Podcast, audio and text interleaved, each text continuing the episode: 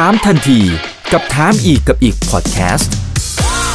ถามแบบรู้ลึกรู้จริง เรื่องเศรษฐกิจและการลงทุนกับผม อีกบรรพฒนาเพิ่มสุขครับ สวัสดีเพื่อนนักลงทุนทุกท่านนะครับทุกท่านโดยเฉพาะผู้ประดิษฐ์เครื่องที่คิดรู้กับผมอีกบรรพฒนาเพิ่มสุขนะครับวันนี้ได้รับเกียรติเป็นอย่างสูงนะครับจากท่านผู้ช่วยศาสตราจารย์ดรมาโนตอารีครับอาจารย์ประจำภาควิชารัฐศาสตร์คณะธรรมศาสตร์มหาวิทยาลัยศรีนครินทร์วิโรธครับสวัสดีครับอาจารย์มาโนตครับผม ครับ สวัสดีครับ คุณอีกและท่านผู้ชมครับ วันนี้เรียนเชิญอาจารย์มานะครับเล่าให้เราฟังแล้วก็ชวนวิเคราะห์นะครับ เรื่องของศรีลังกานะครับ เพราะว่าตอนนี้สิ่งที่เราเห็นก็คือค่อนข้างจะวิกฤตพอสมควรเลยทีเดียวนะครับ ในช่วงบ่ายๆนี้ก็เพิ่งจะมีการประกาศนะครับว่าน่าจะมีการผิดนัดชำระหนี้ของต่างประเทศนะครับหนี้ต่างประเทศที่เขามีอยู่เนี่ยนะในปัจจุบันเนี่ยนะครับเขาบอกเขาจ่ายไม่ไหวละ ต้องเก็บเงินเอาไว้นะครับสำหรับการซื้อทั้งพลังงาน ซื้อข้าวปลาอาหารต่างๆ เพราะว่าโอ้โห ในช่วงไม่กี่วันที่ผ่านมาเราจะเห็นการประท้วงเนี่ยเยอะแยะมากมายนะครับ แล้วก็ทางประชาชนเองเนี่ยเขาก็เจอกับภาวะไฟดับด้วยนะครับ เพราะว่ารัฐบาลเองเนี่ยเขาบอกไม่มีตังค์แล้วนะฮะในการที่จะไปซื้อพลังงานแล้วก็เอามาเป็นตัวปั่นไฟต่างๆ เนี่ยวันวันหนึ่งเนี่ยหยุดตัดไฟไปประมาณ 10-13ถึงชั่วโมง คือผมจินตนาการไม่ออกเลยนะครับ อาจารย์มาโนดว่าเราเนี่ยใช้ชีวิตโดยที่ไม่มีไฟฟ้าเนี่ยมันจะเป็นยังไงนะฮะซึ่งทางฝั่งของศรีลังกาตอนนี้กำลังเจอศึกหนักมากๆนะครับ อันนี้ที่ปั๊มนะฮะปั๊มน้ำมัน แถวนี้ยาวมากๆ แล้วบางสถานีเนี่ยเขาถึงขั้นต้องมีการไล่นะฮะให้ประชาชนกลับบ้านไปเพราะไม่มีแล้วนะไม่มีน้ำมันแล้วนี่มันวิกฤตขนาดนี้เลยนะครับ โอ้อาจารย์มาโนดครับ เกิดอะไรขึ้นกับประเทศศรีลังกาครับ ครับโอเป็นเป็นวิกฤตที่ร้ายแรงที่สุดนะครับ ทางเศรษฐกิจเนี่ยตั้งแต่ก่อตั้งประเทศมาเลยนะครับ ตั้งแต่ได้รับเอกราชนะครับ คุณอีกครับมันมันมากกว่า ที่เราจะอาจจะจินตนาการได้ด้วยซ้ำไปนะฮะคือน้ำมันเนี่ยก็ขาดแคลนนะคนก็รอซื้อน้ำมันกันเป็นจำนวนมากนะครับแล้วข่าวที่ผมเห็นว่ามีการแชร์กันในศรีลังกาขณะนี้จำนวนมากเนี่ยนะก็คือมันมีคนที่เสียชีวิตนะครับ ระหว่างที่รอซื้อน้ำมันนี่แหละนะฮะเสียชีวิตเลยนะครับอันนี้เป็นเป็นเป็นข่าวที่สลดหดหู่เป็นอย่างมากนะฮะการขาด น้ำขาดไฟเป็นเวลานานๆเนี่ยนะครับถ้าสมมุติปกติแล้วถ้าเราใช้ชีวิตปกในชีวิตประจำวันเนี่ยนะก็อาจจะเดือดร้อนใช่ไหมครับ อาจจะร้อนหน่อยอาจจะไม่มีไฟใช้ แต่ว่าการทำธุรกิจบางประเภทเนี่ยมันได้รับผลกระทบมากนะครับ อย่างเช่นผมคุยกับเพื่อนทางศรีลังกาเนี่ยนะฮะเขาบอกว่ายกตัวอย่างนะธุรกิจการเลี้ยงปลาครับ เลี้ยงปลา เพื่อขายเพื่อทำธุรกิจส่งออกขายปลา มันต้องใช้ออกซิเจน ใช่ไหมครับ ไฟไม่มีจะเอาจากไหนนะครับ พอจะไปเอาน้ำมันมาเติมไอ้ใส่เครื่องปั่นไฟก็ไม่มีน้ำมันอีกนะเพราะฉะนั้นไอ้ธุรกิจบางประเภทเนี่ยมันถึงกับล่มสลายตายไปเลยก็มีถูกไหมฮะอันนี้เป็นสิ่งที่น่าสลดหดหู่เป็นอย่างมากครับคุณอีกครับทีนี้ผมคิดว่า ประเทศศรีลังกาเนี่ยนะครับเป็นอีกประเทศหนึ่งที่น่าเห็นใจน่าเห็นใจเป็นอย่างมากนะครับเพราะว่าอะไรฮะเพราะว่าศรีลังกาเนี่ยมีประวัติศาสตร์ความเป็นมาที่ยาวนานแล้วก็มีปัญหาทั้งนั้นเลย ตลอดช่วงเวลาทุประวัติศาสตร์ที่ผ่านมานะครับมีปัญหาในแต่ละช่วงเนี่ยก็จะไม่เหมือนกัน ทั้งทั้งที่ศรีลังกาเนี่ยนะครับมีประชากรอยู่ 20ละ2ล้านคนนะฮะ แต่เป็นเป็นประเทศที่ผมคิดว่ามีที่ตั้งที่ดีมากเลยครับ คุณอีกครับถ้าเราดูแผนที่เนี่ยเราจะเห็นเลยนะฮะศรีลังกาเนี่ยตั้งอยู่ในทะเลนะฮะที่เขาเรียกว่าเป็นเกาะนะในในในมหาสมุทรอินเดียนะครับ อยู่ทางใต้ของอินเดียลงมาเนี่ยนะครับ แล้วถ้าเรามองนะครับจากแผนที่มองไปทางขวาเนี่ยนะก็จะอยู่ติดกับอ่าวแบงกอซึ่งสำคัญมากนะครับ มองไปทางซ้ายเนี่ยนะก็จะติดกับทะเลอาหรับนะเพราะฉะนั้นเนี่ยและตรงนี้ก็ไม่ไกลจากบ้านเราด้วยนะเพราะฉะนั้นตรงนี้เนี่ยมันเป็นเส้นทางการค้าที่สำคัญในอดีตแล้วก็ปัจจุบัน เรืออะไรต่างๆเนี่ยนะฮะจะเข้ามาตรงศรีลังกา มันจึงทำให้เศรษฐกิจของศรีลังกาบางช่วงเนี่ยมันดีมากเลยนะฮะแล้วศรีลังกาเป็นประเทศประเทศสมาชิกในเอเชียตะเอเชียใต้ครับ เอเชียใต้เนี่ยมีแปดประเทศด้วยกันใช่ไหม อินเดีย ปากีสถานบังกลาเทศมาลดีฟภูฐานนะครับศรีลังกาอัฟกานิสถานอะไรพวกเนี้ยนะครับแล้วมีความขัดแย้งกันภายในเยอะมาก การค้าขายกันภายในกลุ่มเอเชียใต้เนี่ยก็เป็นไปอย่างยากลำบากน้อยนะเนื่องจากปัญหาความขัดแย้งภายในที่เกิดขึ้น แต่ว่าศรีลังกาเนี่ยที่ผ่านมาเขาไม่ค่อยง้อนะฮะการค้าขายกับเอเชียใต้เท่าไหร่ เพราะว่าเขาเนี่ย อยู่ในอยู่ในภูมิศาสตร์ที่ดีมากก็คือสามารถที่จะค้าขายได้กับกลุ่มประเทศข้างนอกนะจึงทำให้ GDP ของเขาบางช่วงเนี่ยอัตราการเติบโตทางเศรษฐกิจของเขาบางช่วงเนี่ยถึงสองหลักด้วยซ้ำไปนะฮะอันนี้อันนี้ผมถึงบอกว่าเขามีที่ตั้งที่ดี แต่เขามีปัญหามาโดยตลอดนะครับ ผมไล่เรียงอย่างกระชับรวดเร็วอย่างนี้ฮะว่าถ้าเรามองเข้าไปอินไซต์ในศรีลังกาหน่อยเนี่ย นะฮะเราจะเห็นว่ามันมีคนหลากหลายนะฮะชาติพันธุ์อยู่ในนั้นนะครับ ตั้งแต่อดีตคือคู่กลุ่มใหญ่เนี่ยก็คือชาวสิงหนใช่ไหมครับที่นับถือศาสนาพุทธนะฮะจะสิบแปดสิบเปอร์เซ็นเลยเนี่ยนะครับรองลงมาก็คือชาวทมินนะครับรองลงมาก็คือชาวมุสลิมแล้วก็คริสเตียนนะฮะในอดีตนะครับเราจะเห็นได้ว่าศรีลังกาเนี่ยมีปัญหาใช่ไหมครับ เรื่องของสงครามกลางเมืองระหว่างชาวสิงหนกับชาวทมินไอ้ตรงนี้เนี่ยขนาดว่าเขามีปัญหาสงครามกลางเมืองกันนะฮะเศรษฐกิจของเขาเนี่ยยังยังโตมาได้นะในช่วงนั้นนะผมมีโอกาสได้ไปศรีลังกาประมาณสองครั้งเนี่ย บ้านเมืองเขาน่าอยู่สวยฮะอากาศดีนะครับถ้ามีโอกาสเนี่ยนะอยากแนะนำให้ไปเลยนะฮะสวยมากนะครับ แล้วก็ ในในอดีตนะฮะประวัติศาสตร์นะครับ ผมไล่เรียงตั้งแต่ศตวรรษที่สิบสองสิบสามสิบสี่เป็นต้นมาเนี่ยนะฮะเขาเขาเดิมทีคนที่อยู่ที่นี่เนี่ยเขาก็เป็นพวกชาวสิงหลถูกไหมฮะอ่าก็ก็เป็นชาวสิงหลนับถือศาสนาพุทธนะครับ แต่ทีนี้ชาวทมิฬเนี่ยทมิฬเนี่ยนะฮะมันมีสองกลุ่ม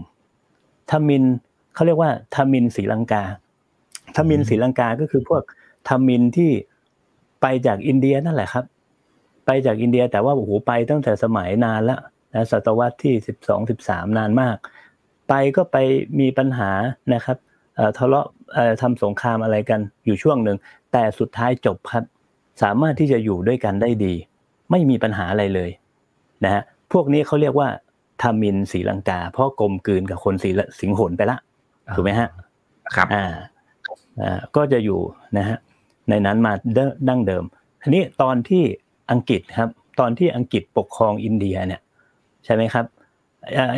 อังกฤษก็ปกครองศรีลังกาด้วยนะฮะทีนี้คนในศรีลังกาเนี่ยต่อต้านอังกฤษไม่ยอมให้ความร่วมมือกับอังกฤษฮะจะให้ปลูกชาจะให้ทำการเกษตรอะไรคนก็ไม่ทำอังกฤษก็เลยเอาคนทำมินทางใต้ของอินเดียเนี่ยนะเข้าไปนะช่วยอังกฤษแล้วก็ให้ไป ให้ไปอยู่อย่างดีให้สถานะทางเศรษฐกิจให้สนับให้การสนับสนุนเป็นอย่างดี จนพวกนี้เนี่ยนะฮะได้ดีเป็นใหญ่เป็นโตกันถูกไหมครับ อันนี้เขาเรียกว่าทามินอินเดียอ่าทามินอินเดียคนคนละส่วนกับกลุ่มแรกใช่ไหมครับ ทีนี้พออังกฤษเนี่ยออกไปถูกไหมครับ อังกฤษให้ก็ได้กับอินเดีย ให้ก็กับศรีลังกาเนี่ย ชาวทามินที่เป็นจำนวนมากแล้วก็ปกครองด้วยระบอบประชาธิปไตยเนี่ยเขาก็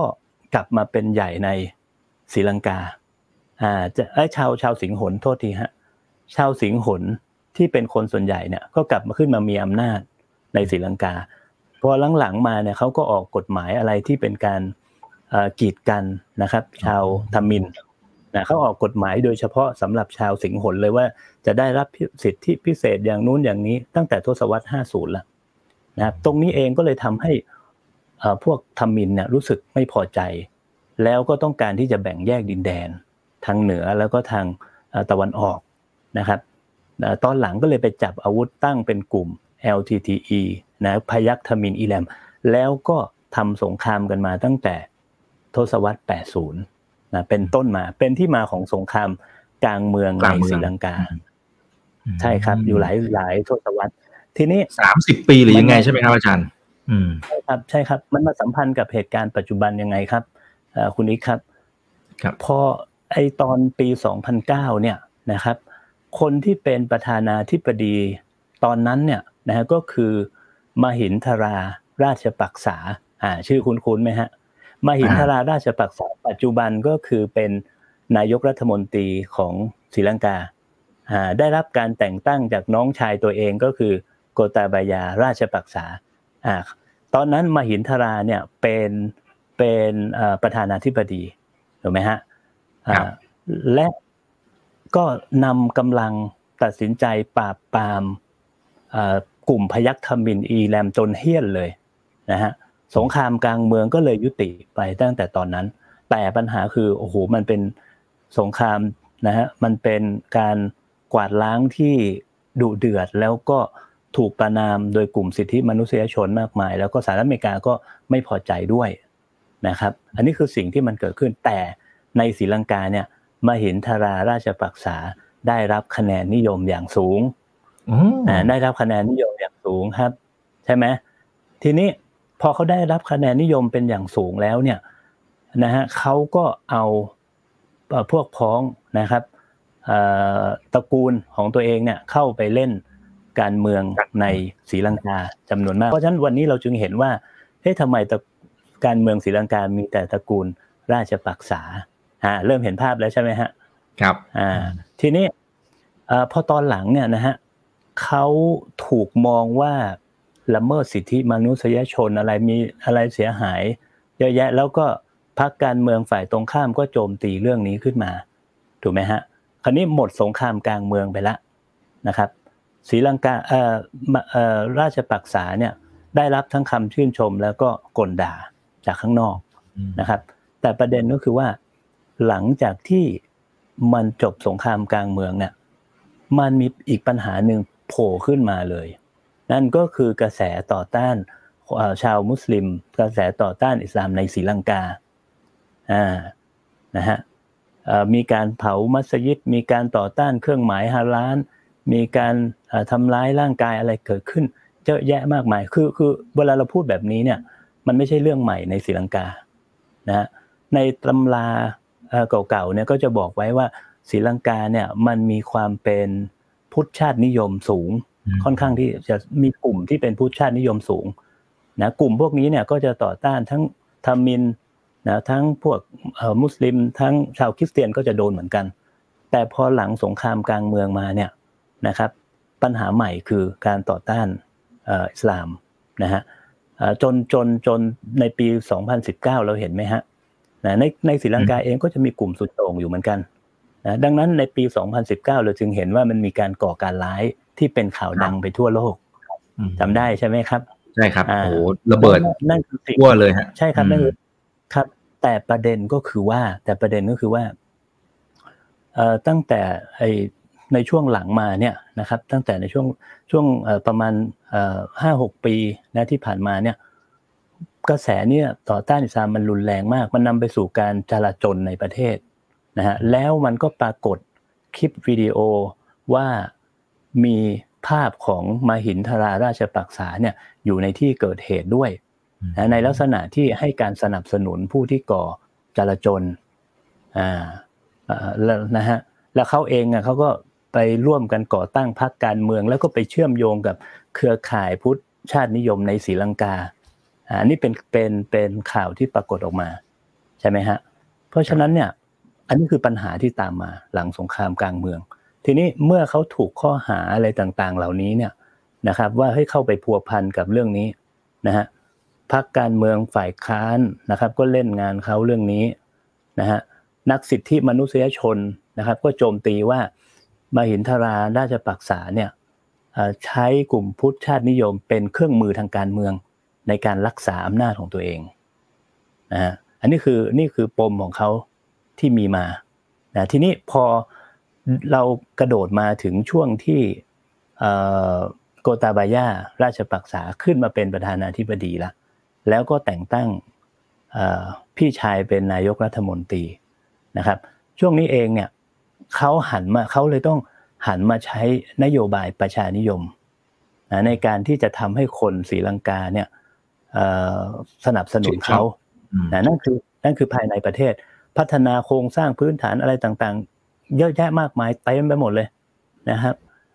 แต่ไม่ขึ้นภาษี แต่ไม่ขึ้นภาษีนะฮะแล้วต้องการที่จะทำให้ศรีลังกาเนี่ยเป็นศูนย์กลางทางเศรษฐกิจของเอเชียใต้ ด้วยการที่มีภูมิศาสตร์อย่างที่ผมบอกว่าดีมากๆเลยเนี่ยนะฮะแล้วไอโครงการนี้เนี่ยนะครับมันจำเป็นที่จะต้องใช้เงินมหาศาลใช่ไหมครับทำท่าเรือทำอะไรต่างๆนะฮะพึ่งใครฮะก็จะพึ่งใครจีนในเมื่อสหรัฐอเมริกาเนี่ยเคยวิพากษ์วิจารณ์มาหินทราราชปักษากรณีกวาดล้างทมินในอดีตใช่ไหมอ่าทีนี้เอ่อเอ้ถ้าอย่างนั้นคบจีนดีกว่าถูกไหมฮะ คบจีนดีกว่าเพราะจีนเนี่ยยังไงก็ไม่แทรกแซงกิจการภายในของของศรีลังกา แล้วก็ใครจะละเมิดสิทธิมนุษยชนยังไงจีนก็จะไม่ค่อยสนใจค้าขายอย่างเดียวถูกไหมฮะ เพราะฉะนั้นคบจีนดีกว่า มาตระกูลราชปักษาเนี่ยก็เลยอิงไปทางจีนนะครับอิงไปทางจีนแล้วก็มันก็สอดคล้องกับผลประโยชน์ของจีนเรื่องเส้นทางสายไหม ใช่ไหมครับ Belt and Road Initiative เนี่ย ก็เลยเหมาะกันพอดีนะครับ จีนก็เลยเข้ามานะฮะให้เงินกู้อะไรต่างๆของกับศรีลังกา เศรษฐกิจศรีลังกาก็เติบโตนะครับ ยิ่งเติบโตก็ยิ่งกู้มาลงทุนอะไรต่างๆ เหล่านี้เนี่ยนะครับ จนกระทั่งว่าเราเห็นว่าเฮ้ย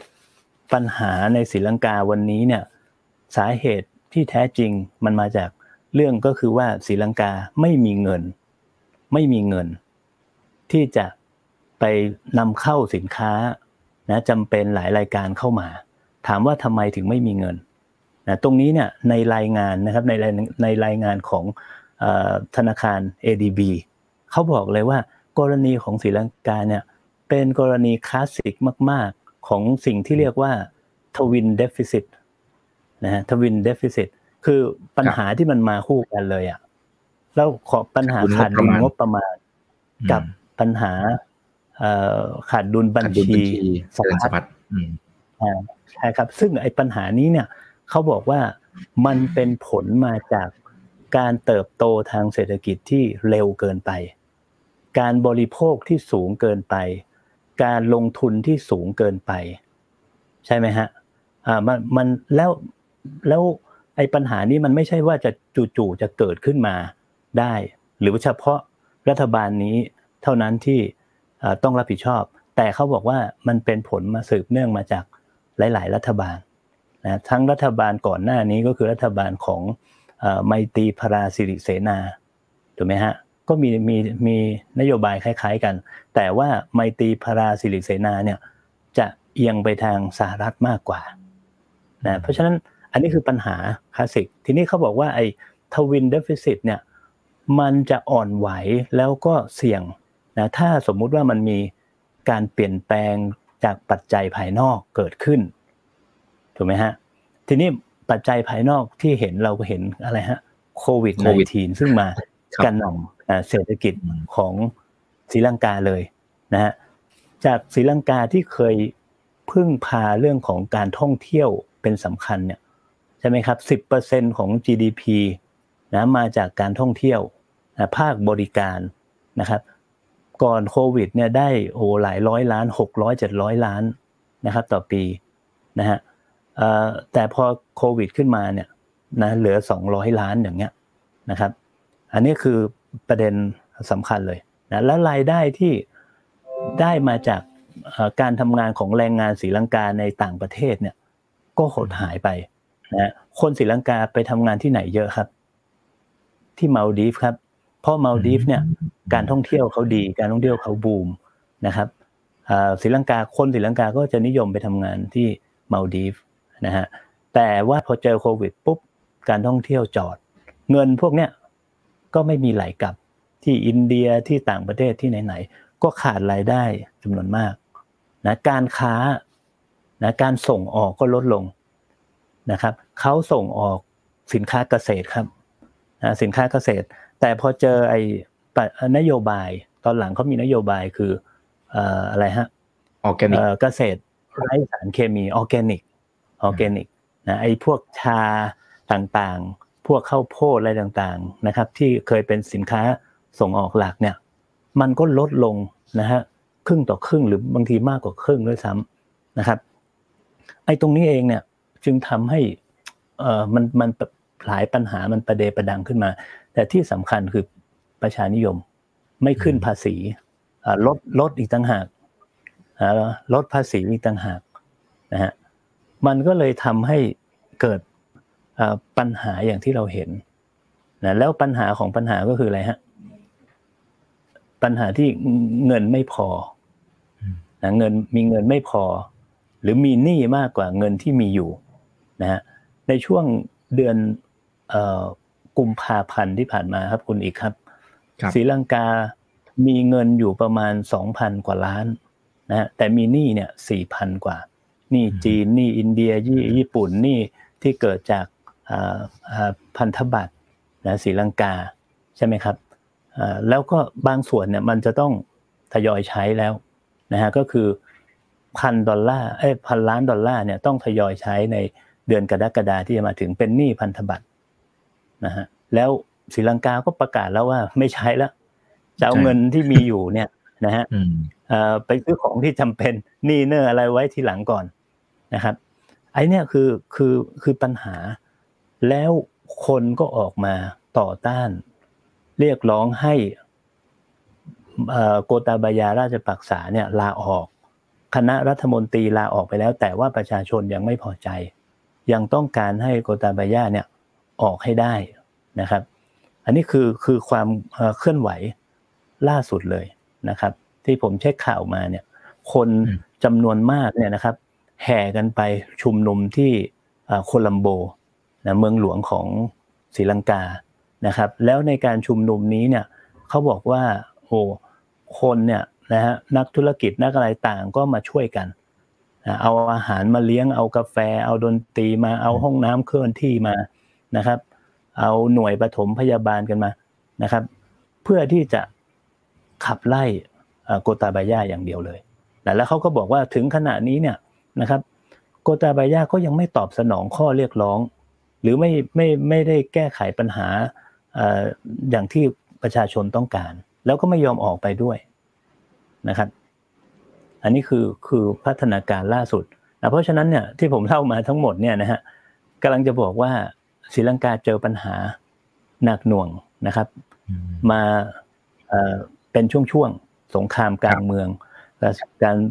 ขัดแย้งกันภายในนะเรื่องของศาสนานะครับ แล้วก็มาเรื่องเศรษฐกิจที่หนักที่สุดในประวัติศาสตร์ที่ผ่านมาครับครับซึ่งซึ่งในช่วงไม่กี่วันที่ผ่านมาจริงๆก็มีข่าวเหมือนกันนะครับ ว่าเขากำลังพูดคุยเจรจากับ IMF กองทุนการเงินระหว่างประเทศนะครับ ในขณะเดียวกันครับ อาจารย์ มาโนดครับ คือถ้าไปดูความสัมพันธ์นะครับกับทางฝั่งของจีนอย่างที่อาจารย์มาโนดได้ได้เล่าไปเมื่อสักครู่นี้นะครับว่าเขาก็มีการกู้ยืมเงินอะไรต่างๆเนี่ยนะครับ ก็ในเมื่อณตอนนี้มันเป็นปัญหาทางเศรษฐกิจมันเป็นปัญหาทางการเงินเนี่ย จีนยังพอเป็นที่พึ่งให้กับทางฝั่งของศรีลังกาได้ไหมครับ หรือความสัมพันธ์ณตอนนี้ของเขาเป็นยังไงบ้างฮะอืม อืม ครับ คือศรีลังกาเนี่ยนะฮะเขามีความสัมพันธ์กับอินเดียก่อนนะ เพราะเขาอยู่ติดกันนะครับ อินเดียก็เป็นประเทศหนึ่งที่ให้ความช่วยเหลือนะกับศรีลังกาให้กู้นะครับ ให้ทำสัญญานะฮะจะขายน้ำมันให้ในราคาถูกนะครับ เพราะว่าอินเดียเนี่ยไปซื้อน้ำมันราคาถูกจากรัสเซียมาแล้วนะฮะเดี๋ยวจะแบ่งขายให้ศรีลังกาด้วยนะครับ อินเดียต้องการอะไรครับ คุณอินเดียต้องการรักษาสถานะความเป็นพี่ใหญ่นะ ดูแลน้องๆในเอเชียใต้นะ ถูกไหมฮะแต่ว่าจีนเนี่ย ก็เปเหมือนกันนะฮะจีนก็เปเหมือนกันเรื่องท่าเรือเรื่องให้กู้ยืมอะไรต่างๆ จีนก็ให้ยืมเยอะ แล้วตอนนี้ก็จะให้อีกเยอะนะผมจะบอกว่าทั้งจีนและอินเดียเนี่ยนะครับพยายามที่เป็นตอนนี้เป็นเป็นสองประเทศหลักที่เข้ามาจะช่วยศรีลังกา และน่าจะเป็นความหวังหนึ่งที่จะทำให้ศรีลังกาเนี่ยรอดพ้นจากภาวะล้มล้มล้มล้มละลาย นะฮะคราวนี้ถามว่าแล้ว IMF ล่ะนะฮะตอนแรกเนี่ยนะครับศรีลังกาเผชิญวิกฤตเศรษฐกิจอย่างที่บอกมา เจอโควิดก็ยังไม่เท่าไหร่นะยังไม่คิดที่จะกู้ IMF ครับ ยังไม่อยากที่จะไปอยู่ใต้กรอบของ IMF นะฮะแล้วอย่างที่เราทราบว่าศรีลังกาสนิทกับจีนเนี่ยแล้ว IMF มันก็ถูกโดมิเนตนะฮะหรือว่าเป็นสถาบันการเงินของทาง ตะวันตกที่อเมริกามีอิทธิพลสูงเพราะนั้นจีนก็ไม่อยากจะปล่อยไปถูกไหมฮะอ่าแต่เผอิญนะฮะมันเจอวิกฤตรัสเซียยูเครนขึ้นมา แล้วมันไปพันกับเรื่องพลังงาน โอ้โหคราวนี้แหละเครียดหนักเข้าไปใหญ่เลย จนต้องเปลี่ยนใจว่าเฮ้ยต้องกู้ IMF แล้วนะฮะไม่อย่างนั้นเนี่ยไม่รอดนะครับตอนนี้เนี่ยก็เข้าใจว่าเริ่มนะทำเรื่องกู้ IMF แล้วฮะ ครับ อืมอืมอืมครับผม อ่าเพียงแต่ว่าถ้าก่อนหน้านี้มันจะมีอยู่ช่วงหนึ่งนะครับ อาจารย์มาโนที่ทางฝั่งของจีนเนี่ย พอให้กู้ตัวท่าเรือที่อาจารย์ได้พูดถึงเนี่ยนะครับ เสร็จปั๊บผมก็จะว่าเขาหมายถึงศรีลังกาเนี่ยไม่ได้มีตังจ่ายนั้นก็เลยก็เลยให้สิทธิ์ทางฝั่งของจีนเนี่ยเข้าไปบริหารจัดการอะไรต่างๆเนี่ย แล้วทำให้คนศรีลังกาเองบางส่วนนะครับ ก็ดูเหมือนจะไม่ค่อยจะเขาเรียกอะไร ไม่ค่อยจะเห็นด้วยกับทางฝั่งของจีนสักเท่าไหร่มีมีความเห็นที่ที่อาจจะประท้วงอะไรเล็ก ๆ อะไรต่างๆนี่นะครับ ตัวนี้มันมันอาจจะกลายเป็นอีกจุดหนึ่งกลายเป็นระเบิดเวลาในอนาคต กับความสัมพันธ์ระหว่างสองประเทศในอนาคตมันจะถึงขั้นนั้นไหมครับอาจารย์ผมคิดว่าตอนนี้เนี่ยหลายประเทศเนี่ยมันมันเจอปัญหาคล้าย ๆ กันอย่างหนึ่งครับ คุณอีกอีกครับ ตรงที่ว่าพอมันเกิดปัญหาแบบนี้เนี่ยนะฮะมันจะมีกลุ่มผลประโยชน์กลุ่มการเมืองภายในเนี่ยที่แบ่งออกเป็นสองฝ่ายนะฮะฝ่ายหนึ่งเนี่ยจะ อิงอยู่กับจีน ใช่ไหมครับ แล้วอีกฝ่ายหนึ่งจะอิงอยู่กับสหรัฐอเมริกา อย่างที่ผมเรียนเนี่ยนะฮะรัฐรัฐบาลก่อนหน้านี้ของไมตรีพระราสิริเสนาเนี่ยนะเขาก็จะอิงไปทางสหรัฐอเมริกาสหรัฐอเมริกาเนี่ยชื่นชมเลยนะนโยบายของไมตรีพระราสิริเสนาในเรื่องเศรษฐกิจในเรื่องต่างๆเนี่ยมันก็จะอิงไปทางนั้น ทีนี้มวลชนในประเทศเนี่ยนะฮะมันก็จะมีบางส่วนที่จะอินกับเรื่องนี้ด้วยนะก็จะเฮ้ย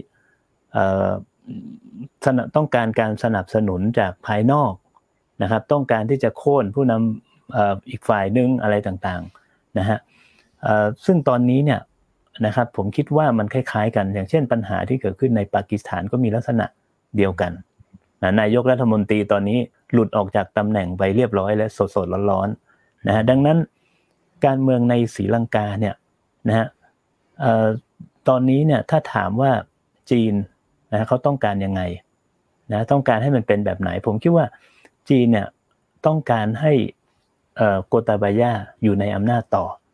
อ่าถ้าเขาต้องการให้โกตาบายาอยู่ในอำนาจต่อ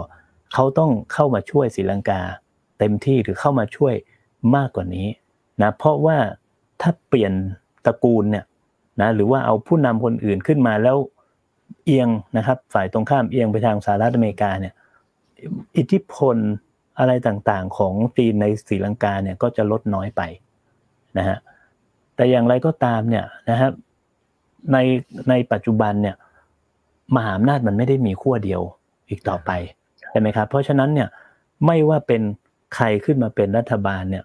นะเขาก็จะคิดหลายรัฐบาลก็จะคิดเหมือนกันว่าเฮ้ยเราจะทำยังไงให้มัน balance ความสัมพันธ์ได้กับ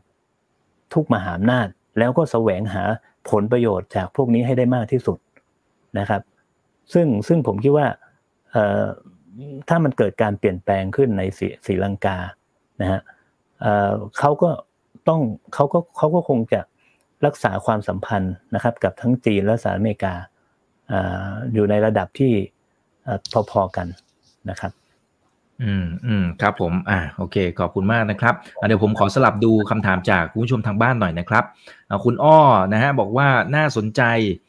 แต่ดูเหมือนจะคล้ายกับประเทศไทยอยู่เหมือนกันนะคะ อาจารย์มาโนสะดวกที่จะคอมเมนต์ตรงนี้ไหมครับ ถ้าไม่สะดวกไม่เป็นไรนะครับ ถ้าถ้าพลาดจริงอะไรต่างๆคือในเรื่องครับ ในเรื่องผมว่ามันก็ปัญหาเศรษฐกิจเนี่ยนะฮะหลายที่จะคล้าย ๆกันนะครับ คือถ้ามองว่าถ้าจะมองให้เหมือนนะฮะถ้าจะมองให้เหมือนนะฮะ มันก็ไม่มันก็สาเหตุของปัญหาเนี่ยนะฮะไอการการที่มาที่ไปอะไรเงี้ยก็อาจจะมองได้ แต่ว่าผมอยากจะชวนมองในมิติของระหว่างประเทศนะก็คือว่าในสมัยต้มยำกุ้งเนี่ยใช่ไหมครับเรามีปัญหามากเลยนะฮะถามว่าในตอนนั้นเนี่ยนะครับประเทศไหนที่ช่วยเราออกหน้าออกตาที่จะช่วยเราประเทศญี่ปุ่น นะเพราะว่าเราเนี่ยประเทศจีนประเทศญี่ปุ่นนะครับ เราเนี่ยใกล้ชิดกับสองประเทศนี้นะถ้าเกิดว่าเรามีปัญหาจะได้รับผลกระทบไปถึงเขาด้วย แต่ในยุคนั้นเนี่ยจีนกับญี่ปุ่นเอ่อก็ยังไม่พร้อมที่จะมาช่วยเราเต็มที่นะจีนวันนั้นกับจีนวันนี้เนี่ยไม่เหมือนกันนะครับ แต่ถามว่าสหรัฐอเมริกาล่ะสหรัฐอเมริกาให้ความช่วยเหลือไทยไหมในตอนนั้นนะก็ไม่เท่าไหร่นะฮะ แทนที่อเมริกาเนี่ยนะครับ บอกว่าเป็นมหามิตรกับเราสามารถที่จะช่วยเราได้ให้เงินมาสักพันล้านนะฮะหมื่นล้านเนี่ยก็ก็น่าจะรอดได้นะแต่ว่าอเมริกาไม่ช่วยเลยในช่วงแรกนะฮะอันเนี้ยเรามันเลยทำให้เราต้องไปกู้ IMF นะอีกอย่างหนึ่งนะครับ ตอนนั้นเราเจอวิกฤตต้มยำกุ้ง แต่ว่ามันยังไม่ได้มีปัญหาเรื่องพลังงาน ไม่มีสงครามเหมือนกับที่มันเกิดขึ้นทุกวันนี้ไม่มีโรคระบาดอะไรต่างๆนะฮะอันนี้อาจจะต่างออกไปถูกไหมครับ แต่ศรีลังกาเนี่ยโอ้โหมันมีทั้งสงครามทั้งโรคระบาดเลยมากมายใช่ไหมครับ อเมริกาก็ไม่ได้แสดงท่าทีว่าเข้ามาช่วยศรีลังกาเท่าไหร่เลย เพราะอะไรฮะ เพราะมหินทราอยู่ฝั่งจีน ถ้าเข้ามาช่วยศรีลังกาเท่ากับช่วยเอ่อ มหินทราเอ่อโทษนะโกตาบายาราชปักษา ช่วยตระกูลราชปักษา แล้วก็จะเข้าทางจีน ถ้าเกิดว่าตระกูลนี้อยู่ในอำนาจถูกไหมฮะเพราะฉะนั้นเนี่ยวันนี้อย่างที่ผมบอกว่าจีนไม่เหมือนกับในอดีต จีนมีความเข้มแข็งขึ้นมากว่าปี 40 ใช่ไหมครับ เป็นมหาอำนาจขึ้นมามีเงินมีทอง เพราะฉะนั้นจีนก็ถ้าจะต้องการเป็นมหาอำนาจแข่งกับสหรัฐอเมริกาเนี่ย ก็ต้องเข้ามาอุ้มพันธมิตรของตัวเองให้ถึงที่สุดฮะนะและนั่นผมเป็นเหตุที่เชื่อว่าทำไมโกตาบายาถึงไม่ยอมลาออกจากตำแหน่งขณะนี้ครับครับถ้าถ้าเรียนเชิญอาจารย์ชวนวิเคราะห์หน่อยนะครับ ว่าแล้วฉากทัดต่อไปของทางฝั่งของศรีลังกา ในขณะที่ตอนนี้เขาเจอกับภาวะกิจที่ที่หนักที่สุดในประวัติศาสตร์เนี่ยนะครับ แล้วก็โอเค ตอนนี้ยังรออยู่ IMF กำลังทำเรื่องขอกู้อะไรต่างๆเนี่ยนะครับนะฮะแล้วก็ทางฝั่งของจีนและอินเดียก็รอจังหวะอยู่นะครับในการเข้ามาช่วยเหลือในรูปแบบใดก็ตามเนี่ยหลังจากนี้เป็นต้นไปมันจะมีฉากทัดในรูปแบบไหนได้บ้าง แล้วปัญหาเรื่องของภูมิรัฐศาสตร์ต่างๆ มันมันจะถึงจุดเปลี่ยนที่สำคัญจากตรงจุดนี้ด้วยหรือไม่นะครับในมุมของอาจารย์นะครับคือผมมองอย่างนี้นะว่าสำหรับกรณีจีนกับอินเดียก่อนนะจีนกับอินเดียเนี่ยหลายคนมองว่า เขาจะต้องแข่งขันกันเขาจะต้องเป็นศัตรูกัน แต่ถ้าไปดูนโยบายต่างประเทศของเขาดีๆ ไม่ว่าจะเป็นจีนกับอินเดียนะฮะนะฮะถ้าเขาเป็นศัตรูกันแล้วเขาได้ผลประโยชน์เขาเป็นเขาพร้อมที่จะเป็น แต่เขาจะไม่ไม่ไม่อยากจะเผชิญหน้าปะทะทำสงครามกันนะฮะแต่ถ้าเมื่อไหร่ก็ตามที่เขาเป็นมิตรหรือร่วมมือกันได้ แล้วมันเกิดผลประโยชน์เขาก็จะร่วมมือกันนะเราเห็นแบบนี้ในหลายกรณีระหว่างจีนกับอินเดีย เห็นไหมครับ กรณีของรัสเซียเนี่ยในการโหวตใน UN เนี่ยเราก็จะเห็นได้ว่าจีนกับอินเดียเนี่ยมีท่าทีแสดงจุดยืนเหมือนกันก็คือ ไม่ประนามรัสเซียนะฮะไม่ประนามรัสเซียนะครับ แล้วก็แล้วก็งดออกเสียงนะฮะในการที่จะขับรัสเซียออกจากคณะมนตรีสิทธิมนุษยชน เพราะฉะนั้นในศรีลังกาเนี่ยถ้ามันเป็นผลประโยชน์ร่วมของทั้งสองฝ่ายเนี่ย นะเขาก็คงจะร่วมมือกันนะฮะคราวนี้ประเด็นก็คือว่าฉากทัดของศรีลังกาหลังจากนี้ต่อไปเนี่ยผมมองว่ามันน่าสนใจ มันอาจจะเป็น turning point ที่สำคัญของประเทศนี้ ตรงที่ว่าหนึ่งนะฮะอย่างที่ผมเรียนนะครับว่า ในศรีลังกาเนี่ยมันมีความมันมีปัญหามันมีความแตกแยกกันภายใน พอสมควร ถูกไหมฮะระหว่างเชื้อชาติระหว่างศาสนานะแล้วก็มีทั้งมุสลิมที่เป็นกลุ่มหัวรุนแรงสุดโต่งมีทั้งพุทธชาตินิยมสุดโต่งหัวรุนแรงมีหมดเลยนะครับ ถูกไหมฮะแต่การประท้วงครั้งนี้เหตุการณ์ในครั้งนี้ที่ประเทศเนี่ยเผชิญวิกฤตร้ายแรงเนี่ยปรากฏว่าคนหลายๆเชื้อชาติชาติพันธุ์ทุกศาสนาเนี่ยมาร่วมกัน นะต่อต้านโกตาบายานะผมถามไปที่คนศรีลังกาว่า เออเนี่ยแล้วปัญหาทางเชื้อชาติอะไรตอนเนี้ยนะครับ เป็นยังไงบ้างเขาบอกว่าตอนเนี้ยเอาไว้ก่อนคีกันมากในการในการจะไล่มันเหมือนกับอะไรฮะมันเหมือนกับกรณีของพม่าครับ ที่ก่อนหน้านี้มีปัญหาชนกลุ่มน้อย มีปัญหาโรฮิงญา มีปัญหากันถูกไหมฮะ เยอะแยะ เยอะเหมือนเหมือนเหมือนกันเลย แต่พอตอนเนี้ย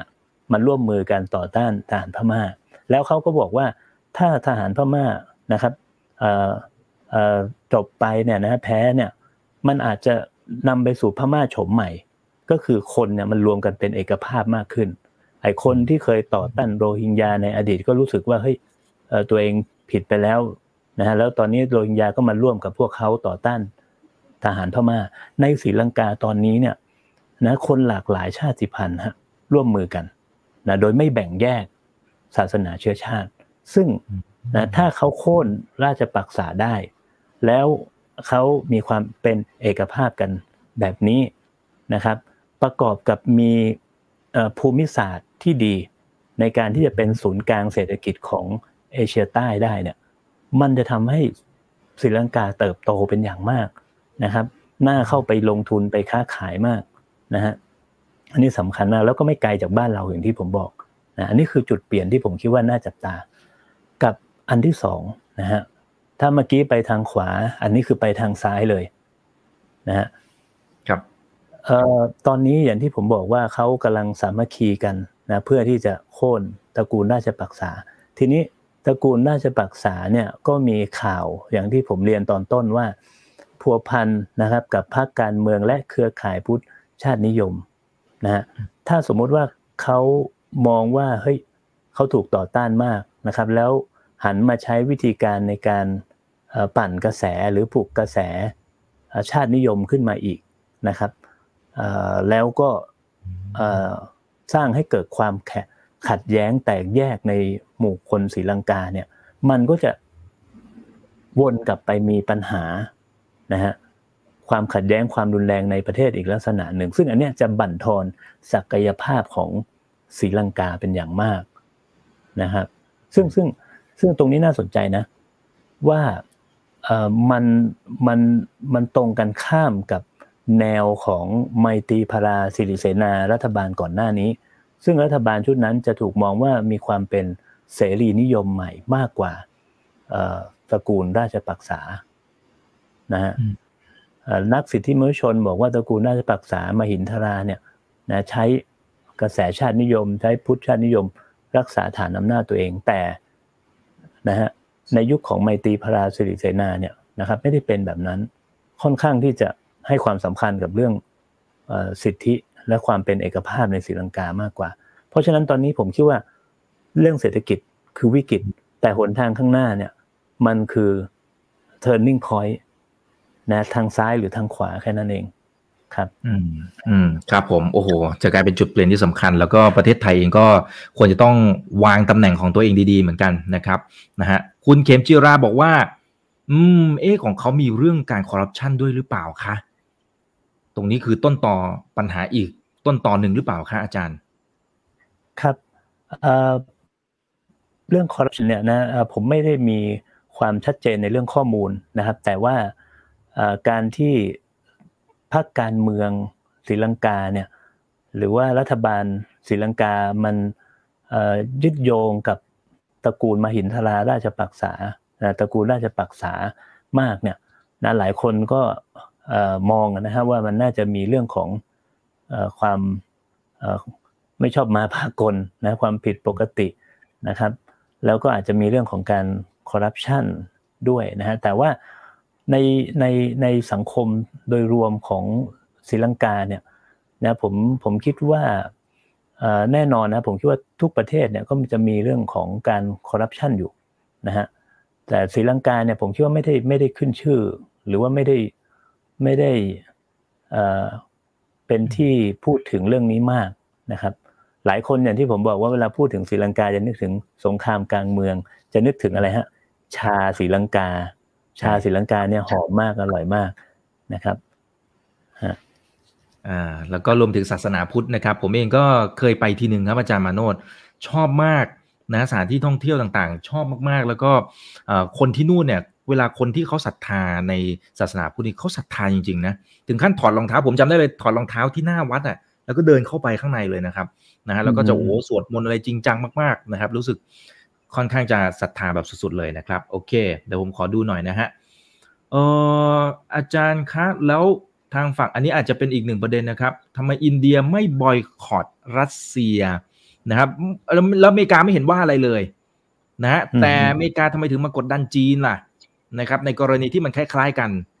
เพื่อวัตถุประสงค์อะไรล่ะคะอาจารย์ช่วยวิเคราะห์ตรงนี้หน่อยค่ะคุณฟ้า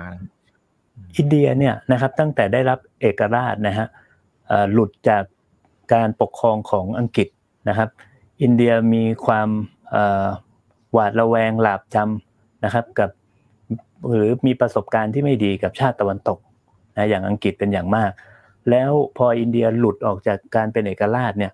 ในช่วงนั้นมันเป็นยุคสงครามเย็นเลยถูกไหมฮะที่มันแบ่งกันระหว่างโซเวียตกับอเมริกานะอเมริกาเนี่ย ต้องการให้อินเดียไปเป็นพวก เพราะว่าอินเดียหลังจากที่เป็นเอกราชเนี่ยอินเดียกลายเป็นประเทศประชาธิปไตยที่ใหญ่ที่สุดในโลก เมื่อเราดูจำนวนประชากรถูกไหมฮะนะฮะเพราะฉะนั้นอเมริกาบอกว่าเฮ้ยโอ้โหเตรียมต้อนรับเลยนะฮะเตรียมต้อนรับอินเดียแต่ปรากฏว่า อินเดียบอกว่าไม่อะเขาเลือกที่จะดำเนินนโยบายไม่ฝักใฝ่ฝ่ายใด non alignment policy นะครับแล้วก็เป็นหัวขบวนของกลุ่มประเทศที่ดำเนินนโยบายไม่ฝักใฝ่ฝ่ายใดด้วยนะฮะ ตรงนี้เองมันถูกมันทำให้อเมริกาไม่พอใจ พออเมริกาไม่พอใจปุ๊บอเมริกาก็เลยไปสนับสนุนปากีนะต้องการใช้ปากีในการเป็นฐานนะฮะในการต่อต้านโซเวียตในอดีตนะเมื่อไปสนับสนุนปากี อินเดียก็มองแล้วว่าเฮ้ยปากีเนี่ยไม่ถูกกับอินเดียเป็นศัตรูคู่อาฆาตกันนะฮะอินเดียก็เลยเอนไปทางรัสเซียโซเวียตฮะแล้วก็มีความสัมพันธ์ที่ดีกันมาโดยตลอดแนบแน่นกันมาโดยตลอด นะแต่กับอเมริกามีปัญหากันพอแนบแน่นกันเนี่ยมันไปถึงขั้นสนิทชิดเชื้อกันอย่างมากครับ ซื้ออาวุธอะไรกันมาอย่างต่อเนื่องนะอินเดียเพิ่งมาปรับความสัมพันธ์กับสหรัฐอเมริกาหลังสงครามเย็นนี้เองนะเพราะฉะนั้นเนี่ยอินเดียเป็นเพื่อนกับรัสเซียเพื่อนเก่าเพื่อนแก่เพื่อนซีกันมานานมากนะพอมาถึงจุดนี้เนี่ยอินเดียผมมั่นใจตั้งแต่แรกเลยว่าอินเดียจะไม่ จะไม่แสดงท่าทีที่เป็นลบต่อรัสเซียนะฮะแล้วสิ่งที่เกิดขึ้นตามมาคืออินเดียเป็นตลาดใหญ่ของการบริโภคน้ำมันใช่ไหมครับ การคว่ำบาตรของสหรัฐอเมริกาจะไม่ได้ผลเลยถ้าอินเดียเนี่ยซื้อน้ำมันจากรัสเซีย เพราะฉะนั้นรัสเซียจึงบอกว่าเอาไปเลยลดแรกจากแถมสำหรับอินเดียเพื่อนเก่าของเรา แต่ปางก่อนนะฮะดังนั้นจึง ขายน้ำมันให้กับอินเดียในราคาถูกนะอเมริกาก็เตือนเลยว่า ถ้าสมมุติว่าอินเดียซื้อน้ำมันนะครับ จากรัสเซียเนี่ย จะได้รับผลกระทบอย่างหนักตามมานะครับ หลังจากนั้นข่าวไม่กี่วัน อเมริกาบอกว่าเอ้ยเดี๋ยวจะเช็คดูหน่อยว่ามันมีการละเมิดสิทธิมนุษยชนอะไรในอินเดียเอออินเดียรัฐมนตรีนายกรัฐมนตรีโมดีเนี่ย ต่อต้านชาวมุสลิมนะ มีประเด็นหลายเรื่องนะ ก็จะไปเช็คเรื่องสิทธิมนุษยชนละและข่าวล่าสุดคือไบเดนก็จะพูดคุยกับโมดีโดยตรงนะฮะจะขอให้นะไม่ต้องซื้อน้ำมันจากรัสเซียครับเพราะฉะนั้นอันนี้คือผลประโยชน์ของอินเดียเต็มๆนะแล้วเขาวางนโยบายไม่ฝักใฝ่ฝ่ายใดมาโดยตลอดไอการวางนโยบายไม่ฝักใฝ่ฝ่ายใดเนี่ยมันหมายถึงอะไรฮะหมายถึงว่า ในกรณีที่มันเกิดความขัดแย้ง หรือมีการแบ่งขั้วค่ายทางการเมืองระหว่างประเทศนะหรือทางการทหารเนี่ยอินเดียจะไม่เข้าข้างฝ่ายใด เพราะมันจะทำให้อีกฝ่ายหนึ่งรู้สึกว่าอินเดียเป็นปฏิปักษ์ด้วยนะเพราะฉะนั้นอินเดียจะเลือกเลือกดำเนินนโยบายไม่ฝักฝ่ายฝ่ายใดนะฮะ ครับอืมครับผมอ่าแล้วก็ได้ซื้อผมก็ใจว่าซื้อน้ำมันจากรัสเซียได้ส่วนลดประมาณสัก 30%จากราคาตลาดนะครับ แล้วก็ซื้อเป็นเป็นสกุลเงินรูปีด้วยซ้ำนะฮะใช่ครับก็ก็แล้วแล้วลองลองคิดภาพสิครับ ลองคิดภาพเนี่ยฮะว่าเอ่อน้ำมันนะครับ โลกที่มันเพิ่มสูงขึ้นหรือว่าที่มันอยู่ในระดับนี้นะฮะแล้วมันถูกลงมากอะ มันถูกลงเนี่ยพักการเมืองของรัฐบาลโมดีเนี่ยจะได้ ประโยชน์จะได้อานิสงส์ขนาดไหนนะฮะแล้วตอนนี้มันเริ่มมีการเลือกตั้งนะฮะกลางเทอมขึ้นมาแล้วนะในในบางรัฐนะครับ แล้วพรรคของโมดีเนี่ย ก็ได้คะแนนนิยมเป็นอย่างมากนะฮะครับผม โอเคนะครับ ก็ก็เห็นภาพกันนะครับ คุณนพวรรณบอกอินเดียฉลาดนะฮะโอเคนะครับเอ่อแล้วก็ คุณนพวรรณบอกเพิ่มเติมนะครับ บอกดีจังนะครับ วันนี้ได้รู้ backgroundและความสัมพันธ์กับอินเดีย ปากีสถานรัสเซียอเมริกานะครบทั้งหมดเลยนะครับ เป็นหัวข้อที่ดีมากนะครับโอเคเอ่อมี3ามสี่ท่านนะครับ จริง ๆเขาบอกว่าพรุ่งนี้ขออาจารย์อีกสักรอบหนึ่งเกี่ยวกับปากีสถาน เอาวันนี้แหละฮะไม่ต้องรอพรุ่งนี้นะครับพรุ่งนี้วันสงการนะครับ ปากีสถานอาจารย์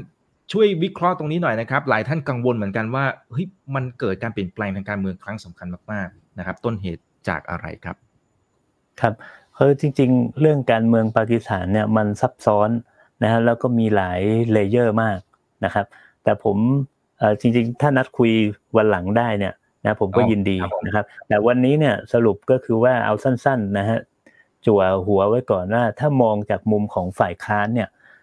นะครับที่เขาพึ่งโหวตนะลงมติไม่ไว้วางใจ แล้วก็ปลดอิมรอนข่านลงไปได้เนี่ยเขามองว่าอิมรอนขานล้มเหลว นะในการบริหารจัดการทางเศรษฐกิจนะครับแน่นอนนะว่าเศรษฐกิจตอนเนี้ยในทุกประเทศของเอเชียใต้ และทั่วโลกเนี่ยมันเหมือนจะถ้าไปดูกราฟเนี่ยหัวทิ่มลงทั้งนั้นเลยถูกไหมฮะแต่เขาไม่สนใจนะฮะเขาบอกว่าก็อิมรอนสัญญาไว้ตั้งแต่ตอนปี 2015 ตอนหาเสียงเลือกตั้งนะครับว่าจะทำอย่างนี้อย่างนี้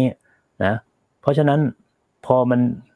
ทำไม่ได้นะฮะอย่ามาอ้างโควิดอะไรต่าง นะฮะนั่นคือประเด็นที่หนึ่งประการที่สองเขามองว่า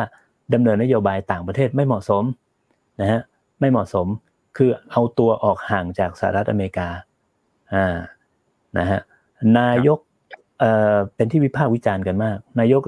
ไม่ใช่นายกครับตอนนั้นยังเป็นหัวหน้าฝ่ายค้านอยู่ ซึ่งตอนนี้เป็นนายกแล้วก็คือชาบาชชารีฟเนี่ยเขาบอกว่าปากีสถานเนี่ยนะครับต้องพึ่งพิงตะวันตก ต้องพึ่งพิงอเมริกา แต่ว่าภาษาที่เขาใช้เนี่ยโอ้โหมันนำไปสู่การวิพากษ์วิจารณ์เป็นอย่างมาก เขาบอกว่าเบกก้านะ cannot be chooser นะก็คือเบเกอร์ cannot be chooser นะก็คือขอทานเนี่ยไม่มีสิทธิ์ที่จะเป็นผู้เลือกนะโอ้โหทำให้คนปากีสถานจำนวนมากเนี่ยไม่พอใจนะครับ อันนั้นประการที่ประการหนึ่งนะฮะ ประการสำคัญก็คือว่าเขามองว่าการที่อิมรอนข่านไปเยือนรัสเซียเนี่ยนะมันไม่เหมาะสมนะเพราะว่าอิมรอนข่านเนี่ยไปเยือนรัสเซียในวันเดียวกับที่รัสเซียสั่งโจมตียูเครนอเมริกาเตือนแล้วว่าอย่าไปนะครับ แต่ว่านายกรัฐมนตรีอิมรอนข่านก็ไป ดังนั้นเขาจึงมองว่าเฮ้ยนี่เป็นการดำเนินนโยบายที่ผิดพลาด เพราะมันทำให้มันไม่ใช่ทำให้อะไรฮะมันทำให้อเมริกาไม่พอใจปากีซึ่งที่ผ่านมาเนี่ย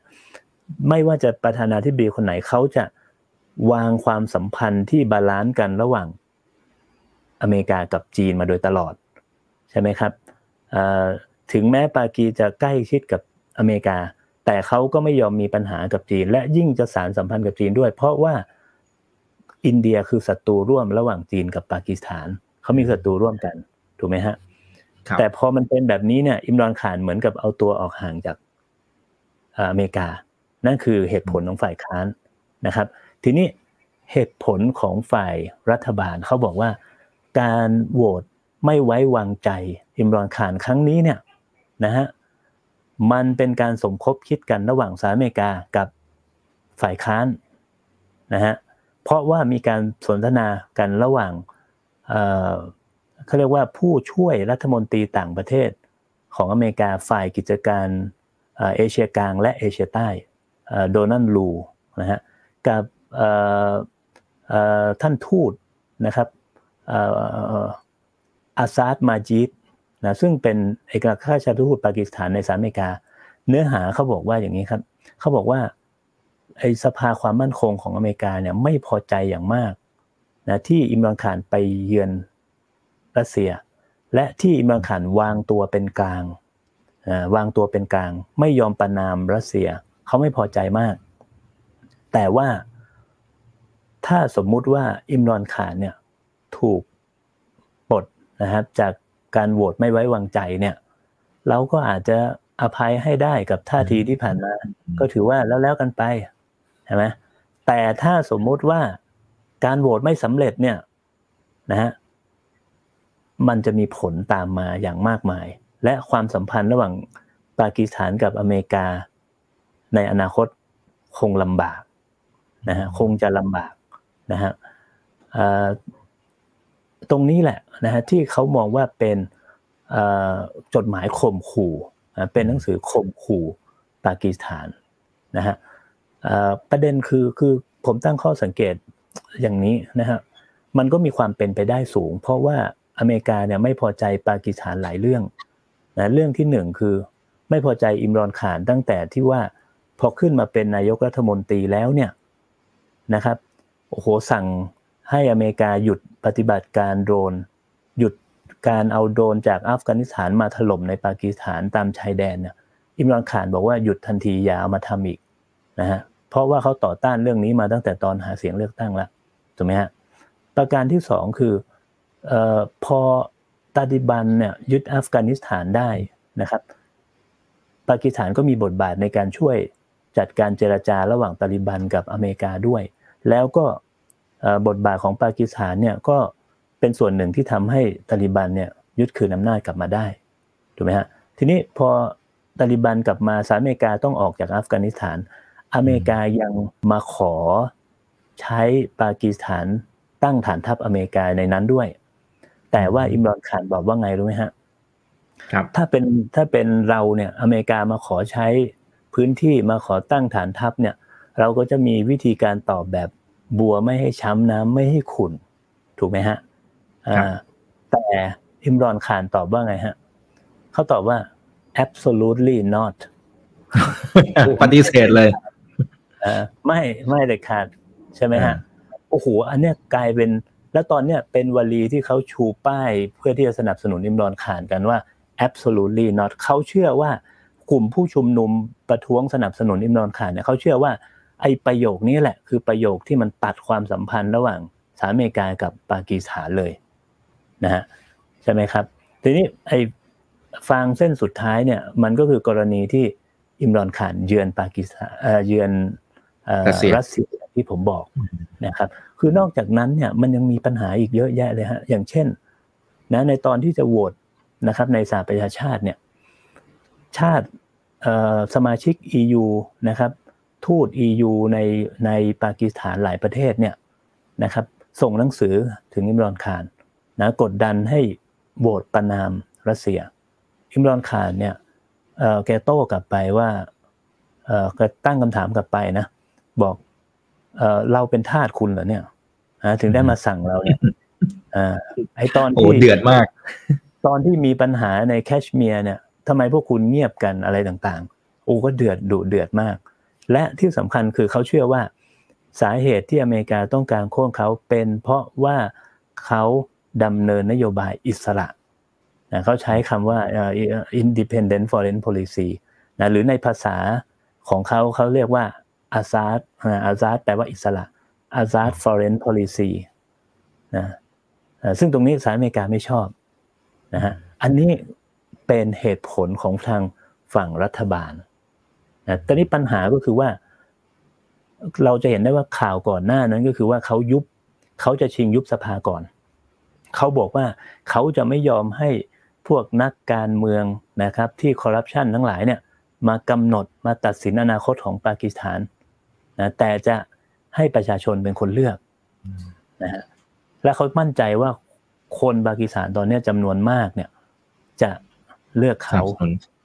จะสนับสนุน เขาต่อนะอันนี้คือสิ่งที่ที่อิมรอนขานเนี่ยเขาเขาเขาเชื่อมากนะฮะเพราะฉะนั้นตอนนี้เนี่ยนะครับเราจึงเห็นว่า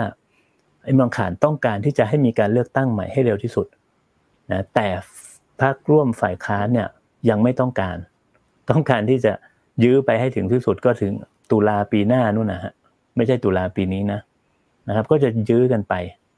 นะแล้วพักร่วมฝ่ายค้านเนี่ยมันมาจากสองพักการเมืองใหญ่ของปากีสถาน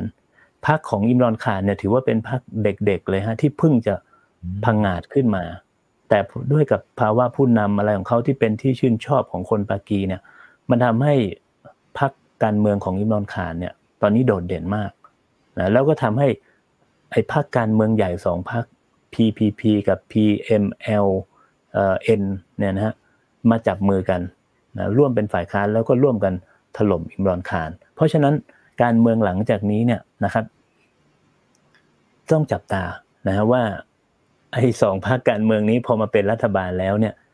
จะจัดสรรอำนาจแบ่งสรรอำนาจกันอย่างไรนะเมื่อกี้คุณผู้ชมถามถึงเรื่องของคอร์รัปชันในศรีลังกา ผมไม่แน่ใจผมไม่ไม่ไม่ไม่ค่อยได้ยินเรื่องนี้โดดเด่นเท่าไหร่นะแต่ในปากีสถานเนี่ย ปัญหาคอร์รัปชันสูงสูงเลยนะสูงเลยฮะนะและนั่นแต่นั่นเป็นจุดแข็งของนายกรัฐมนตรีอิมรอนขานที่เพิ่งหลุดจากตำแหน่งไป ว่าเขาเนี่ยเป็นคนที่เอ่อไม่มีเรื่องคอร์รัปชันด้านเรื่องคอร์รัปชันมาโดยตลอดนะฮะเพราะฉะนั้นการเมืองปากีสถานเนี่ยสำคัญผมเอ่อเกินนะฮะจั่วหัวขายของไว้ตรงนี้ก่อนนะฮะแล้ววันหลังเนี่ยนะฮะถ้ามีเวลาเนี่ยยินดีที่จะเจาะรายละเอียดลึกกว่านี้ เรื่องการเมืองระหว่างประเทศเนี่ยก็น่าสนใจมากครับครับผมโอ้ขอบพระคุณมากนะครับ วันนี้เป็นออเดิร์ฟก่อนนะครับ อ่า ขอดูคำถามสุดท้ายนะครับ อันนี้รวบรวมแล้วกันนะครับ รวมสองคำถามนะครับ เพราะมันใกล้ๆกันเขาบอกว่า อาจารย์มาโนดครับนะครับ ถ้าดูแล้วศักยภาพของเอเชียใต้มีโอกาสขึ้นมาเป็นมหาอำนาจมากน้อยแค่ไหนในอนาคตอ่าจะกี่ปีไม่รู้แหละว่ากันไปนะครับ แล้วศรีลังการอบนี้มีโอกาสล่มสลายและทำให้ความเป็นมหาอำนาจของเอเชียใต้ อาจจะไม่ถึงจุดนั้นหรือเปล่าอ่าครับ คือเวลาเราพูดถึงมหาอำนาจของเอเชียใต้เนี่ย เราก็จะนึกถึงอินเดียครับ อินเดียนะตอนนี้มันไม่ต้องมันไม่มีปฏิเสธไม่ได้นะว่าอินเดียเนี่ยเป็นมหาอำนาจนะครับของภูมิภาคเอเชียใต้เรียบร้อย แล้วก็เป็น major power เออเป็นเป็น middle power ที่ที่อยู่ระดับสูงแล้วอะ นะฮะจอที่จะเป็น super power มากอะในระดับโลกแต่เพราะฉะนั้นเนี่ยบทบาทของอินเดียเนี่ยสำคัญมาก แต่คำถามคือว่าอินเดียเนี่ยนะครับในเกมการเมืองโลกเนี่ยเราเห็นว่าอเมริกาอยู่ฝั่งหนึ่งจีนอยู่ฝั่งหนึ่งแต่ว่าอินเดียพร้อมที่จะอยู่ทุกที่ถ้ามีผลประโยชน์ของอินเดียอยู่ใช่ไหมฮะอันนี้เราเราเห็นได้ชัด อินเดียไปร่วมกับอเมริกาในการรวมกลุ่มควอดใช่ไหมครับควอดก็คือมี ออสเตรเลียญี่ปุ่นนะครับอินเดียอเมริกา ซึ่งตอนแรกหมายมั่นปั้นมือกันว่า จะเป็นความร่วมมือทางด้านความมั่นคง แล้วก็ปิดล้อมจีนเล่นงานจีนใช่ไหมครับแล้วก็พยายามที่จะมีกิจกรรมทางทหารนะอยู่เรื่อยๆ แต่อย่างที่ผมเรียนเมื่อกี้นะครับว่าพอมันมีกิจกรรมทางการทหารเนี่ยนะมันมันสำหรับอินเดียแล้วเนี่ยหลักสำคัญของนโยบายไม่ฝักใฝ่ฝ่ายใดก็คือว่า ไม่เข้าไปเป็นพันธมิตรทางทหาร แล้วไม่ไปมีกิจกรรมทางทหาร ในอันที่จะทำให้เกิดศัตรูของตัวเอง โดยไม่จำเป็น มันก็จะทำให้จีนไม่พอใจใช่ไหมครับตรงเนี้ยอินเดียก็ไปร่วมกับเขาแบบเขาเรียกว่าไม่เต็มร้อยอะนะไม่ได้ให้ใจไม่ได้ร่วมหัวจมท้ายด้วยนะอินเดียไปอยู่ในอินโดแปซิฟิกเพราะว่าต้องการการสนับสนุนจากอเมริกาใช่ไหมครับ แล้วก็อินเดียเนี่ยเราก็เห็นได้ว่าอินเดียไม่ยอมตอนแรกทำท่าว่าจะเข้า RCEP ใช่ไหมเป็นเป็นกลุ่มก้อนทางการค้าที่โอ้ใหญ่มากความร่วมมือทางเศรษฐกิจนะครับ ที่ใหญ่มาก อินเดียคุยด้วยมาดีมาตลอด แต่พอถึงจุดสุดท้ายที่จะต้องเข้าแล้วอินเดียถอยนะเพราะอินเดียมองว่าไอ้กรอบความร่วมมือนี้เนี่ยมันอาจจะไม่ได้ให้ประโยชน์กับอินเดียมากนะฮะอินเดียอาจจะเสีย อิสรภาพบางอย่างในการเข้าร่วมกับกรอบความร่วมมือเพราะอินเดียถอยนะครับผมจะบอกว่าอินเดียเนี่ยนะครับเขาอยู่ตรงไหนถ้าได้ประโยชน์เขาอยู่หมดนะเขามีการดำเนินนโยบายต่างประเทศที่เอาผลประโยชน์ของชาติเป็นที่ตั้งจริง ๆ ไม่ว่าจะเป็นพรรคการเมืองไหนเข้ามาก็ตามนะครับ เพราะฉะนั้นอินเดียเนี่ยเราจะเห็นได้ว่าท่ามกลางการแข่งขันของอเมริกาและจีน เขาจะเก็บแต้มขึ้นมาเรื่อยๆ เนิบ นิบนะฮะเนิบเนิบนะฮะมาเรื่อยๆ แต่มาตลอดนึกออกไหมฮะแล้วเราก็เห็นว่าภาพมันเป็นแบบนั้นนะครับ อันนี้ในส่วนของอินเดียใช่ไหมครับ ส่วนคำถามว่าศรีลังกาเนี่ยจะไหวไหมล่มสลายไปเลยหรือเปล่าเป็นล้มเขาเรียกว่าอะไรฮะ fail state ลัดล้มเหลวไปหมดเลยเนี่ยนะตอนนี้มันก็เป็นไปได้ แต่ผมคิดว่าจีนนะฮะ ไม่ยอมให้เป็นแบบนั้นนะจีนก็จะเข้ามาช่วยทีละหน่อยทีละหน่อยนะจนศรีลังกาค่อยๆฟื้น แต่แต่การช่วยของจีนเนี่ยมันก็เท่ากับนะถูกมังกรนะรัดแน่นมากยิ่งขึ้นถูกไหมฮะส่วนอินเดียเนี่ยนะครับเขาก็ต้องการที่จะช่วยศรีลังกา เพราะแสดงความเป็นพี่ใหญ่อย่างที่บอก เพราะฉะนั้นตอนนี้ตัวช่วยที่สำคัญของศรีลังกาความหวังของเขาคือจีนอินเดีย และบวก IMF ในอนาคตถูกไหมฮะครับ ผมคิดว่าศรีลังกาอาจจะแย่อาจจะวิกฤต แต่ตอนนี้มันไม่ใช่แค่ปัญหาเศรษฐกิจอย่างเดียวไงฮะมันจะต้องดูทิศทางการเมืองด้วยนะว่าถ้ามีถ้าสมมุติว่ามีการเปลี่ยนแปลงผู้นำถูกไหมฮะมีผู้นำคนใหม่ขึ้นมาแล้วเป็นผู้นำที่ตะวันอเมริกาพอใจเนี่ยนะครับเอาตัวออกห่างจากจีนนิดนึงอเมริกาก็จะเข้ามาสนับสนุน เต็มที่นะให้ให้ศรีลังกาเนี่ยรอดนะแต่ตอนนี้เนี่ยมันยังเป็นผู้นำคนนี้อยู่อันจีนก็ดันเต็มที่นะครับ ผมว่าผมว่าผมว่าถึงจุดหนึ่งนะเขาก็จะสามารถที่จะฟื้นตัวขึ้นมาได้นะครับ อืมครับอ่าเพียงแต่ว่าเมื่อไหร่นะฮะจะอย่างไรหรือเกิดการเปลี่ยนแปลง turning point ที่อาจารย์วิเคราะห์ไว้หรือไม่เดี๋ยวรอติดตามกันนะครับ ยังไงคนไหนที่เข้ามายังอยู่กับเรานะครับ กดแชร์ไว้แล้วไปดูตั้งแต่ตอนต้นนะครับ คุณจะเข้าใจภาพรวมนะครับ โดยเฉพาะในทางฝั่งของเอเชียใต้ได้เป็นอย่างดี แล้วก็เรื่องของความเชื่อมโยงนะครับภูมิรัฐศาสตร์ต่างๆเนี่ยอาจารย์มาโนดก็เล่าให้เราฟังวิเคราะห์ให้เราฟังนะครับ ฝากทิ้งท้ายหน่อยครับอาจารย์มาโนดครับ โดยเฉพาะในช่วงเวลานี้เนี่ยในช่วงปีสองปีที่ผ่านมาเนี่ยเราจะเห็นนะครับว่าโอ้โหมันเกิดการเปลี่ยนแปลงเยอะมากมาย ปัญหาภูมิรัฐศาสตร์เนี่ยมันคุกกุ่นมากขึ้นเรื่อยๆ ประเทศไทยควรจะอยู่ยังไงนะควรจะอยู่ตรงจุดไหน positioning ของเราเป็นแบบไหนนะครับถึงจะได้ประโยชน์สูงสุดนะครับครับผมวันนี้พูดถึง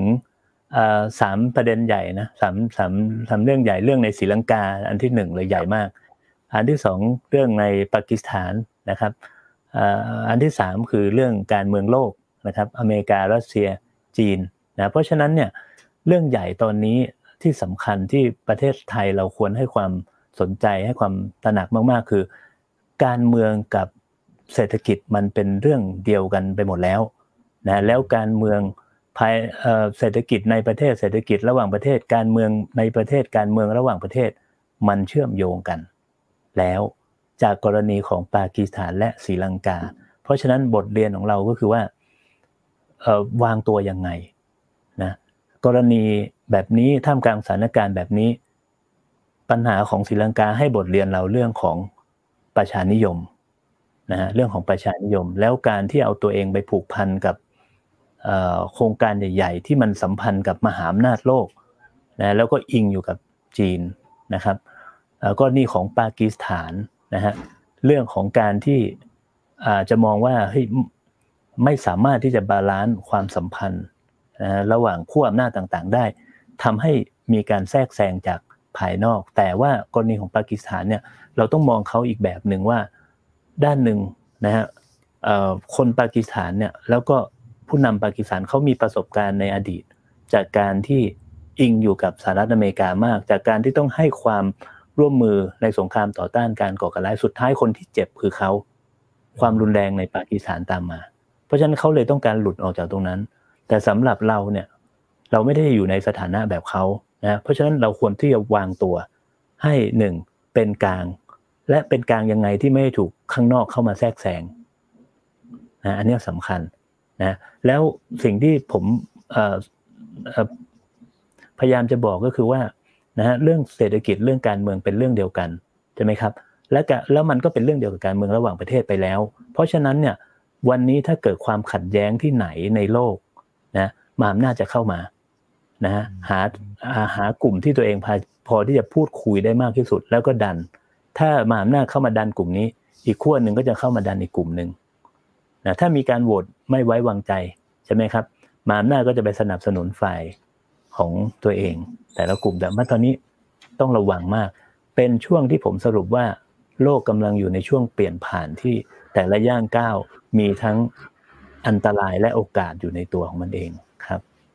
ครับผม อ่าเพียงแต่ว่าเราจะตั้งรับอะไรอย่างไรนะครับ ก็รอติดตามครั้งหน้าด้วยนะครับ นะฮะ หลายท่านชื่นชมอาจารย์มากนะครับ คุณนำนาจบอกว่า โอ้ สนุกมากครับ วันนี้ขอบคุณมากอาจารย์มาโนดแล้วก็คุณอีกด้วยนะครับ ครั้งหน้าขออนุญาตเรียนเชิญอาจารย์มาโนดนะครับ อันนี้เรียนเชิญล่วงหน้าเลยนะครับ นะฮะ ขอบพระคุณมากนะครับ อาจารย์มาโนดครับ สนุกมากๆครับ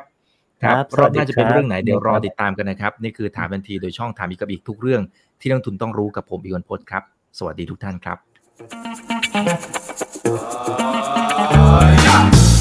ถ้าชื่นชอบคอนเทนต์แบบนี้อย่าลืมกดติดตามช่องทางอื่นๆด้วยนะครับ ไม่ว่าจะเป็น Facebook, YouTube, Line Official, Instagram และ Twitter จะได้ไม่พลาดการวิเคราะห์และมุมมองเศรษฐกิจ และการลงทุนดีๆ แบบนี้ครับ อย่าลืมนะครับว่าเริ่มต้นวันนี้ดีที่สุด ขอให้ทุกท่านโชคดี และมีอิสรภาพในการใช้ชีวิต ผมอีกบรรพธนาเพิ่มสุขครับ